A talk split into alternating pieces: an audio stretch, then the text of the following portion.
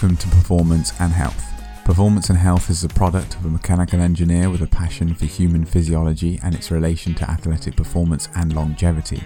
Although at the pointy end of things, these two goals clash with one another, there are still many similarities between the two and much to be learnt from studying both of them. Athletes, both amateur and professional, must focus on their longevity to have a long career and be successful throughout it without compromising their ability to function well into later life. And someone looking to maximise their lifespan and health span must focus on their cardiovascular health and physical strength if they are to live a long and mobile life. If you are a regular listener and have not done so yet, please be sure to leave the podcast a rating and share it amongst your friends. And if you are new, well then, enjoy your first episode, which I hope to be the first of many for you. And with that, let's get into today's episode.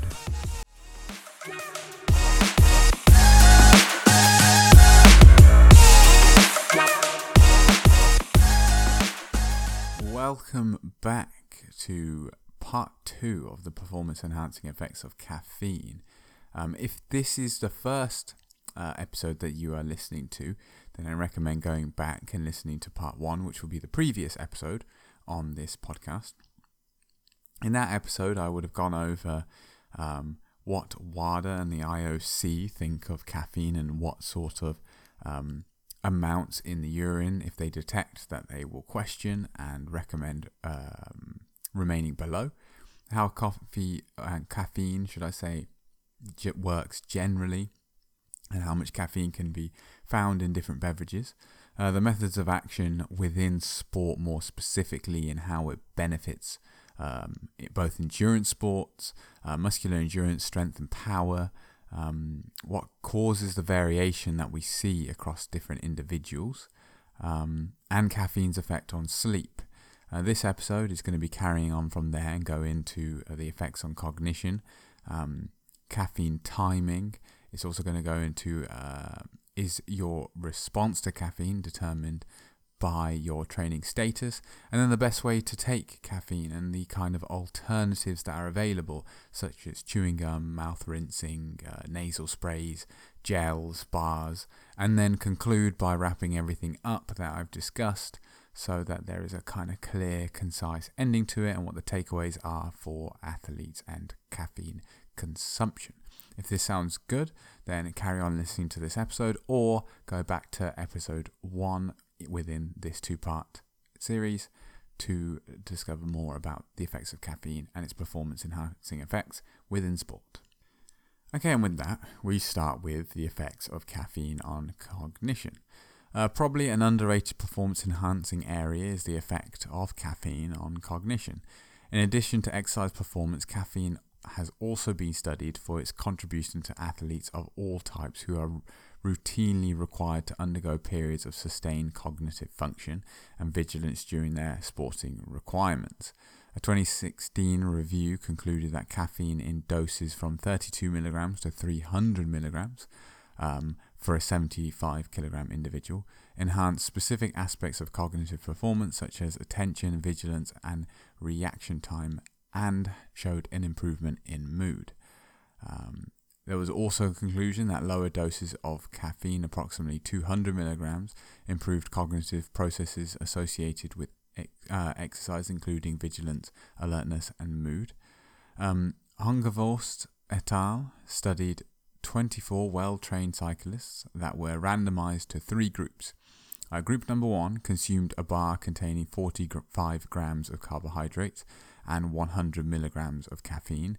Uh, group 2 took an isocaloric non caffeine performance bar, and Group 3 took a placebo beverage, a non caloric uh, flavored water, immediately before performing a two and a half hour uh, ride followed by a time to exhaustion trial. They found that caffeine in a carbohydrate containing performance bar significantly improved both endurance performance and complex cognitive ability during and after exercise. Uh, other studies have shown improvements in problem solving and reasoning. Uh, this is where caffeine clearly can have an effect on more than just physical performance in a sport, but mental performance as well. This could be used to particularly affect in later stages of team sports, maybe at half time in football or rugby, to help players exit uh, plays accurately throughout the rest of the game. Uh, even keeping cricketer players alert into the later part of the day or test series to help save runs, improve batting performance, and make key catches throughout the game. And this is where it becomes a bit sort of, it starts to impact like directly with sleep because obviously with these games where you're having going late on into the day um, or being uh, performed at night, it's clear that there can start to be some impact on your sleep. But depending how key this game is or how key the day is in respect to the entire um, season or test series, for example, in cricket, those effects on sleep may be justified if um, the potential benefits are far greater in that moment on that day. Um, caffeine timing is something that people get quite worked up about to some extent. There is so many different things to consider to some extent your personal preference and how you respond to the caffeine, how the caffeine's been taken, and when you want that peak performance to occur. So, the optimal timing of caffeine ingestion may depend on the source of caffeine. As mentioned earlier, some alternative sources of caffeine, such as caffeine chewing gum, may absorb more quickly than caffeine ingested uh, in caffeine tablets. Therefore, individuals interested in supplementing with caffeine should always consider that optimal timing will depend on the source of caffeine. Uh, the most common timing of caffeine supplementation is about 60 minutes before exercise. Uh, this timing is used given that it is believed that 60 minute post ingestion plasma levels of caffeine will reach maximal levels. However, caffeine appears uh, to be most beneficial during times or in sport where there is an accumulation of fatigue, i.e., exercise over a longer, continuous, or intermittent duration. Uh, therefore, it may not always be optimal to load caffeine before an event depending on its length. Uh, a review reported that the effect size of caffeine benefits increase with the increasing duration of the time trial event meaning that timing caffeine intake closer to the time of greater fatigue, aka later into the race, may be most beneficial. Uh, this is why you often see athletes waiting until later into long races to take things such as caffeine gels and caffeine tablets. Um, now, I think if you've got a really short event, maybe an hour or two hours, then likely the intensity is to be so high that it's hard to consume any carbohydrates or gels or anything with caffeine in it. So at that point, the caffeine is going to be in the system and remain highly elevated within the blood throughout the event. Whereas if you're doing something that's five, six, seven, eight hours, then taking it a bit later into the event is clearly going to be quite beneficial. Uh, this next bit is particularly interesting to me as I have been someone in the past who's always loaded caffeine before a race, then takes some during the race. An early study aimed to understand whether or not there was a benefit to a common practice among endurance athletes, such as those participating in marathons and triathlons, which is to drink flat cola towards the end of an event. Uh, when researchers investigated the ingestion of low doses of caffeine towards an end of a race, for example, in the form of flat coke, it was found to have a comparable effect as ingesting higher doses, such as 5 to 6 milligrams per kilogram, ingested 60 minutes before the race. Uh, the study also demonstrated that the effect was due to the caffeine and not the carbohydrate, which may also aid performance as fuel stores become depleted. Uh, more recently, caffeine gum ingestion enhanced cycling performance when it was administered immediately prior to exercise, but not when administered one or two hours beforehand. Um, this may have been due to the faster absorption with caffeinated gum consumption and due to the continued increase in plasma caffeine concentrations during the cycling time trial. Uh, when athletes may become fatigued, i.e., 30 plus minutes into the time trial, as the, as the trials also include a 15 minute steady state cycling bout prior to the time trial.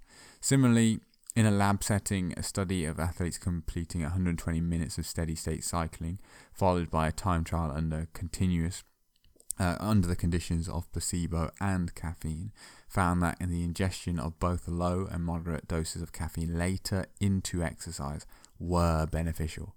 However, there was a significant uh, inter individual variability, highlighted the need for athletes to experiment with their own strategies as far as dosing and timing is concerned.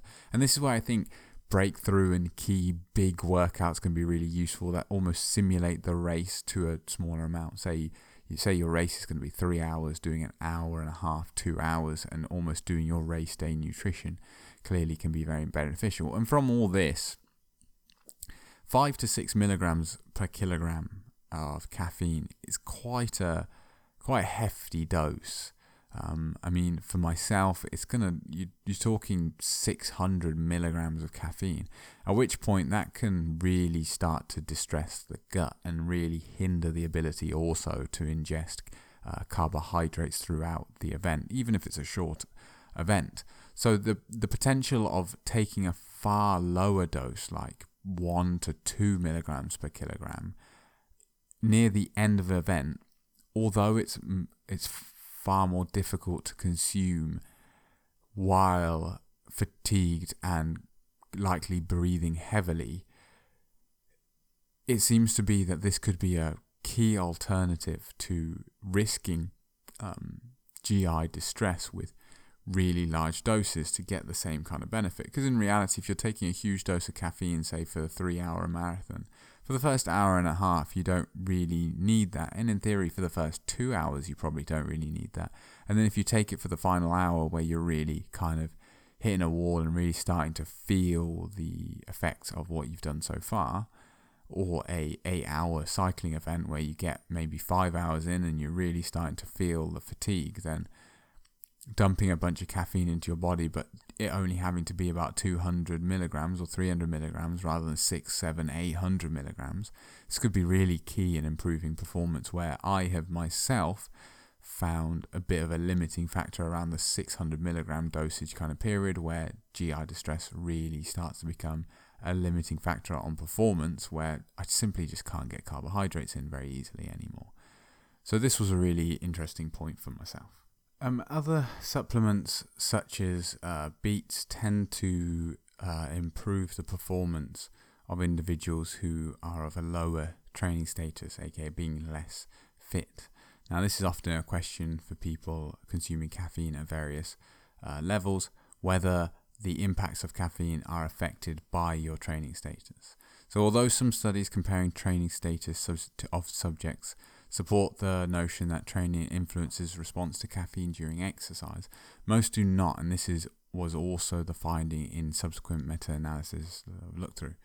It's possible that the only difference between trained and untrained individuals is that trained individuals likely have the the mental discipline uh, to exercise long and hard enough to benefit more from the caffeine stimulus itself, which might provide an explanation of why, in some studies, trained individuals uh, respond better to caffeine.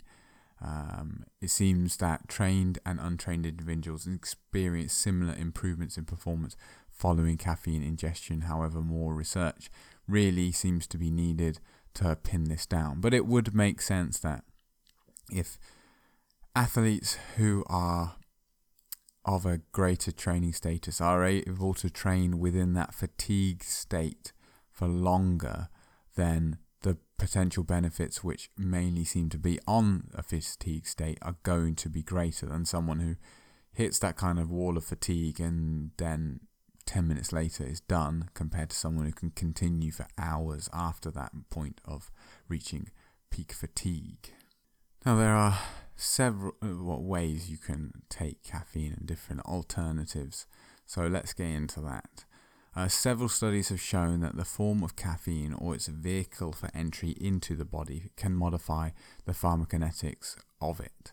Uh, one small trial with a, uh, a, group of three individuals evaluated Tmax at the point at which it peaks in the blood um, for a variety of beverages that all included 160 milligrams of caffeine, but in different volumes of solution, and reported that Tmax occurs in uh, sorry at point, uh, half an hour, half an hour, and two hours for coffee, tea, and Coca Cola. Uh, respectively, in another study involving seven participants, caffeine plasma concentrations peaked rapidly at 30 minutes for capsule form, whereas caffeine absorption from cola and chocolate was delayed and produced a lower plasma concentrations that peaked roughly 90 to 120 minutes after consumption. This study did also did not control for volume of administered solution. Capsules and chocolate ingested with 360 ml of water and 800 ml of uh, Coca-Cola. Now, I think it's kind of obvious to some extent that if you're having a very pure, refined form that's just a tablet or a very small volume of liquid, then it is going to, it's not being hindered by any fiber or fats or sugars or anything else really that could be slowing down the digestive process in general. Um, chewing gum formulations appear to alter pharmacokinetics quite greatly. As much of caffeine released from the gum through uh, mastication can absorbed via the buccal cavity, which is considered faster due to its extensive vascularization, especially for low molecular weight hydrophobic agents. Simply, it's just able to travel through uh, the walls of your mouth effectively, where there is a high amount of uh, there are lots of veins and lots of blood flow around there to transport the caffeine away from there and to where it's going to stimulate you in the brain. Um, now, people have compared the rate of absorption and relative caffeine bioavailability from chewing gum compared to capsules. Um, although caffeine administered in chewing gum formulation was absorbed at a significantly faster rate, their overall bioavailability was comparable to capsules 100 and 200 milligram caffeine doses groups. These pharmacokinetics findings are useful for military and sports purposes, where there is a requirement for rapid and maintained stimulation over specific periods of time. Chewing gum may also be advantageous due to the reduced digestive requirements, where absorption of caffeine in other forms, capsules and coffee, for example, may be hindered by uh, diminished digestive blood flow during moderate to intense exercise. Meaning that if you do kind of follow the idea of taking when you're most fatigued, you may have to time it much more differently if you're taking in a um, something that's going through the stomach, whereas caffeine chewing gum you are going to bypass that process and put it somewhere where there is still a lot of blood flow. Um, there is also a growing prevalence of caffeinated nasal and mouth aerosols administered directly into the mouth, under the tongue, and inspired many effects the brain more quickly through several uh, proposed mechanisms. Although there are only a few studies to date to support this claim, it is still something that's kind of floating around. Uh, the administration of caffeine via aerosol into the uh, oral cavity appears to produce a caffeine pharmacokinetic profile comparable to the administration of caffeinated uh, beverages. Now, we're going to go into the alternative sources a bit more. That's kind of like an overview. Um, and we're just going to talk about them in their uh, relevance to sport. So, firstly, let's talk about uh, caffeine chewing gum this is one I've mentioned plenty of times already. Um, but for clarity, uh, several investigations have suggested that delivering caffeine in chewing gum from form may speed the rate of caffeine delivery to the blood via absorption through the ex- uh, extremely vascular buccal cavity. Uh, caffeine via chewing gum may be absorbed via two passageways: the buccal uh, mucosa in the oral cavity and or uh, gut absorption due to swallowing of caffeine-containing saliva. There is a belief that uh, as not all of the caffeine is absorbed through the gut, that higher dosages can be uh, administered while avoiding gastric distress. Um, so I've used caffeine chewing gum quite a lot, and I personally uh, swear by it. I find that it's something that you really take minutes before you really need the the kick. I've found even if I take it in a warm up where normally maybe I might take a tablet I don't know 20 minutes before I even start warming up and then that itself is going to take 10 15 minutes before I get really into the session. Uh, caffeine chewing gum I'll be taking it five minutes before the interval starts because it, it will really start to kick in. Now, it may vary on individual, it may vary on the brand, but um, for myself, it is something that I found to be really uh, useful, even in dosages as low as just 100 milligrams, where a caffeine tablet, 100 milligrams, takes a while to kick in, and I find the benefits not to be as apparent and visceral to some extent. Next up is mouth rinsing. Uh, this is a new one for myself, uh, something I've never really experimented with, but caffeine mouth rinsing, which is 5 to 20 seconds in duration, may have the potential to enhance exercise performance due to the activation of sensory motor brain uh, cortices. Specifically, the mouth contains better taste sensory receptors that are sensitive to caffeine. It has been proposed that activation of these bitter taste receptors may activate neural pathways associated with the information processing and reward within the brain. Uh, physiologically, caffeinated mouth rinsing may also reduce uh, gastrointestinal distress. Potentially, that may be caused when ingesting caffeine sources in larger amounts.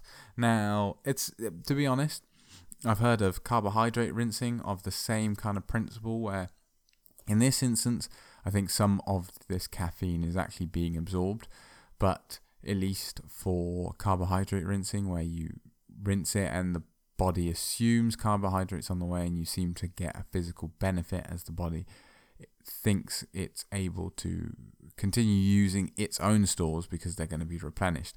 Now caffeine it may just be a almost internal placebo as such, like the body starts upregulating certain um, benefits of caffeine because it's now assuming it's on the way.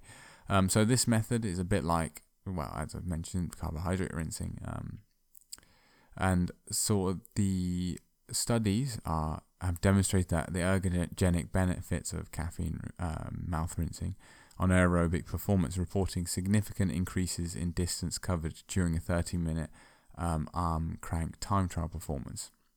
Likewise, in a separate study, a 5 second uh, CMR containing 32 milligrams of caffeine uh, dissolved in 125 ml water improved 30 minute cycling performance without concurrent increases in rating of perceived exertion or heart rate.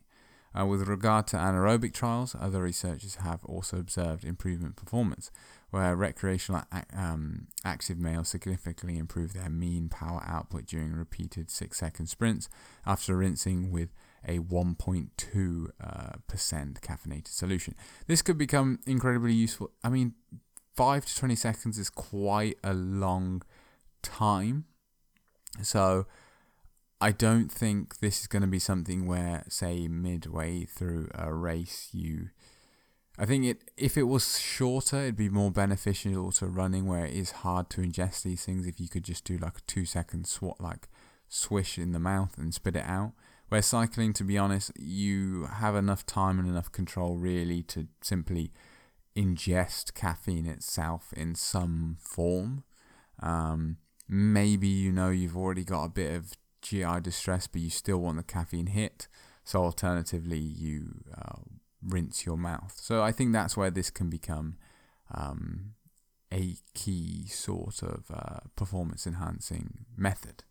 Nasal sprays are another method that are quite new to me personally. The use of caffeinated nasal sprays and, um, and inspired pow- uh, powders are also uh, of interest to researchers.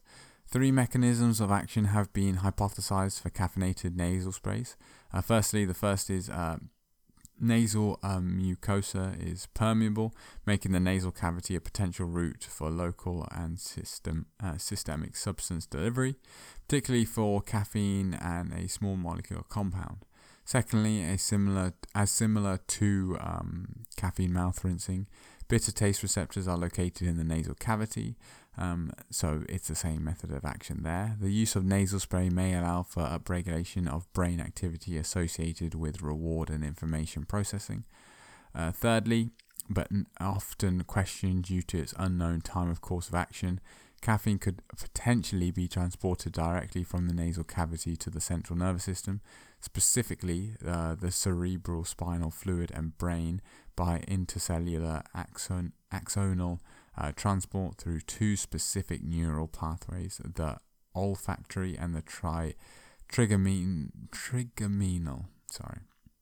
A study on the effect of a 15 milligram per milliliter nasal spray found no significant improvements in anaerobic or aerobic performance you may think this dose is really small and non representative, but after looking into some products online, it's not uncommon for them to be delivering 1 milligram of caffeine per spray, claiming all the possible benefits already mentioned. And buzzwords like highly effective and concentration and what and stuff like that have been listed. So nasal spray seems caffeine mouth rinsing seems to be fairly well proven to some extent, whereas these nasal sprays seem to be a little bit on the fence. So I'd say this is one that, unless you find something somewhere else that clearly states this is going to work for you, or personally, maybe the, the, the placebo itself is enough. Um, it doesn't seem to be as well backed up as the other methods previously uh, previously mentioned. And on to everyone's favourite, caffeinated gels. Uh, while caffeinated gels are frequently consumed by runners, cyclists, triathletes, plasma caffeine concentration studies have yet to be conducted, and only three experimental trials have been reported that I could find. Um, uh, Cooper et al. and Scott et al. examined the effects of carbohydrate caffeinated gels, which both included 100 milligrams of caffeine dosage uh, alongside 25 milligrams and 21.6 uh, carbohydrates, respectively. Um, in the study uh, by Cooper et al., the consumption of caffeinated gels 60 minutes pre exercise did not enhance intermittent sprint performance. In contrast, al. utilized a shorter time period from consumption um, to the start of the exercise, i.e., 10 minutes pre exercise, and found significant improvements in 2000 meter rowing performance after consumption of the caffeinated gels. This kind of makes me think that very sim because these this, this these results are very similar to that of caffeine chewing gum, where people consume it an hour before and don't seem to see much benefit, if any at all, but then consume it 10 minutes before and clearly see uh, great benefits. And it's likely because the gels are just such an easy method of digestion in comparison um, to drinks, I suppose, in some respects. I'm not sure exactly how, but it seems to be that the they seem to enter the blood uh, much quicker than other uh, forms of caffeine ingestion. So, um, yes. Another recent study utilized caffeine gels and found that 300 milligrams of caffeine provided 10 minute pre exercise increased vertical jump performance, strength, and power in a sample of 17 uh, resistance trained men. These um, results triangulate, sorry, suggest that timing of consumption is important when it comes to caffeinated gels, with the ergogenic effects clearly being 10 minutes but not 60 minutes before exercise. So, simply, if you're going to use something like this, it looks like gels and uh, chewing gum to be consumed very close to the exercise or during at the point where you reach uh, a higher amount of fatigue. Um, we'll also touch on caffeine bars. I think caffeine bars, it looks like similar case to caffeine gels where there's not tons of research on it. But given that they're a more complex um, food and they will need more digestion because they're not just a liquid with sugar and caffeine in it. They are likely to be closer to the 60 minute pre exercise mark where the caffeine is going to be delayed due to the breaking down of other substances to get the caffeine out of there. So there you have it. So that is now everything covered across the two um, episodes that I have now on caffeine and its performance enhancing effects. So, supplementation with caffeine has been shown to acutely enhance many aspects of exercise and performance, including uh, prolonged aerobic type activities and brief duration activities that are high intensity uh, in nature. Uh, caffeine is clearly ergogenic when it is consumed in doses of 3 to 6 milligrams per kilogram of body mass. So that's kind of the numbers to aim for starting off obviously on the lower end and experimenting and then raising them to see what kind of performance you can get out of yourself. Uh, the most commonly used timing of caffeine supplementation seems to be 60 minutes pre exercise. However, the optimal timing of caffeine ingestion likely depends on the source of caffeine. 10 minutes beforehand for gels and chewing gum, but 30 60 minutes really for every other source by the looks of things. Um, Caffeine's effects seem to be similar in both trained and untrained individuals, with likely a lot of the improved benefits seen in trained individuals simply being their ability to train for longer and race for longer under fatigued states, and therefore seeing the key benefits of caffeine for longer and therefore a greater overall improvement. Uh, inter individual differences may be associated with habitual caffeine intake, genetic variations, and supplementation protocols in a given uh, study. So, again, looking at a study and then saying this is the exact timing and dosage that I need to follow isn't necessarily going to be the case. You may be a poor responder or a high responder where maybe you only need to consume 2 milligrams per kilogram, and anything over that you start to feel unwell. So, simply starting low and building up into it is the best way to go about it. And especially when you're starting to increase past like the 100, 200 milligram mark, staying away from any form of powder and sticking to tablets, chewing gums, and, and measured, controlled dosages where you know one tablet or uh, one gel is a given um, dose of caffeine. So, caffeine may also be ergogenic for cognitive function, including attention and vigilance. Caffeine may improve cognition and physical performance in some individuals under conditions of sleep deprivation. So, great for athletes who are traveling a lot for their sport or traveling to a new time zone where they may be jet lagged. Um, and for individuals, maybe just going through a heavy bout of training that is resulting in uh, elevated levels of fatigue. Um, alternative sources of caffeine, such as caffeinated chewing gum, mouth rinses, and energy gels, have also been shown to improve performance. Energy, energy drinks and pre workouts containing caffeine have been demonstrated to enhance both anaerobic and aerobic performance as well. However, obviously, in a lot of cases, things like cans of Red Bull, they come with a lot of other things, and so trying to consume three milligrams per kilogram of Red Bull is going to be a lot of sugar and other things that aren't caffeine itself, including just fluids. So make this more likely to cause GI distress.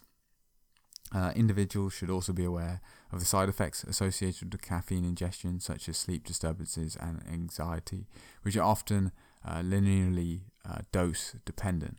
Now, these kind of side effects I have briefly touched on, and I've touched on more in the positives and negatives of caffeine, which will be coming out uh, next on this podcast. So stay tuned for that. Now, I want to thank you for making it this far into the episode, especially if you have listened to part one already. That's a good stint. so, thank you for listening to today's episode. If you want more content like this, there are plenty of previous episodes to check out. But before you do, why not follow the podcast and leave a rating wherever you get your podcasts from? Um, or even better, share with a friend. For any comments, feedback, or if you would like to suggest a topic for future episodes, I can be contacted at the VO2lounge at gmail.com. And with that, I will see you in the next one.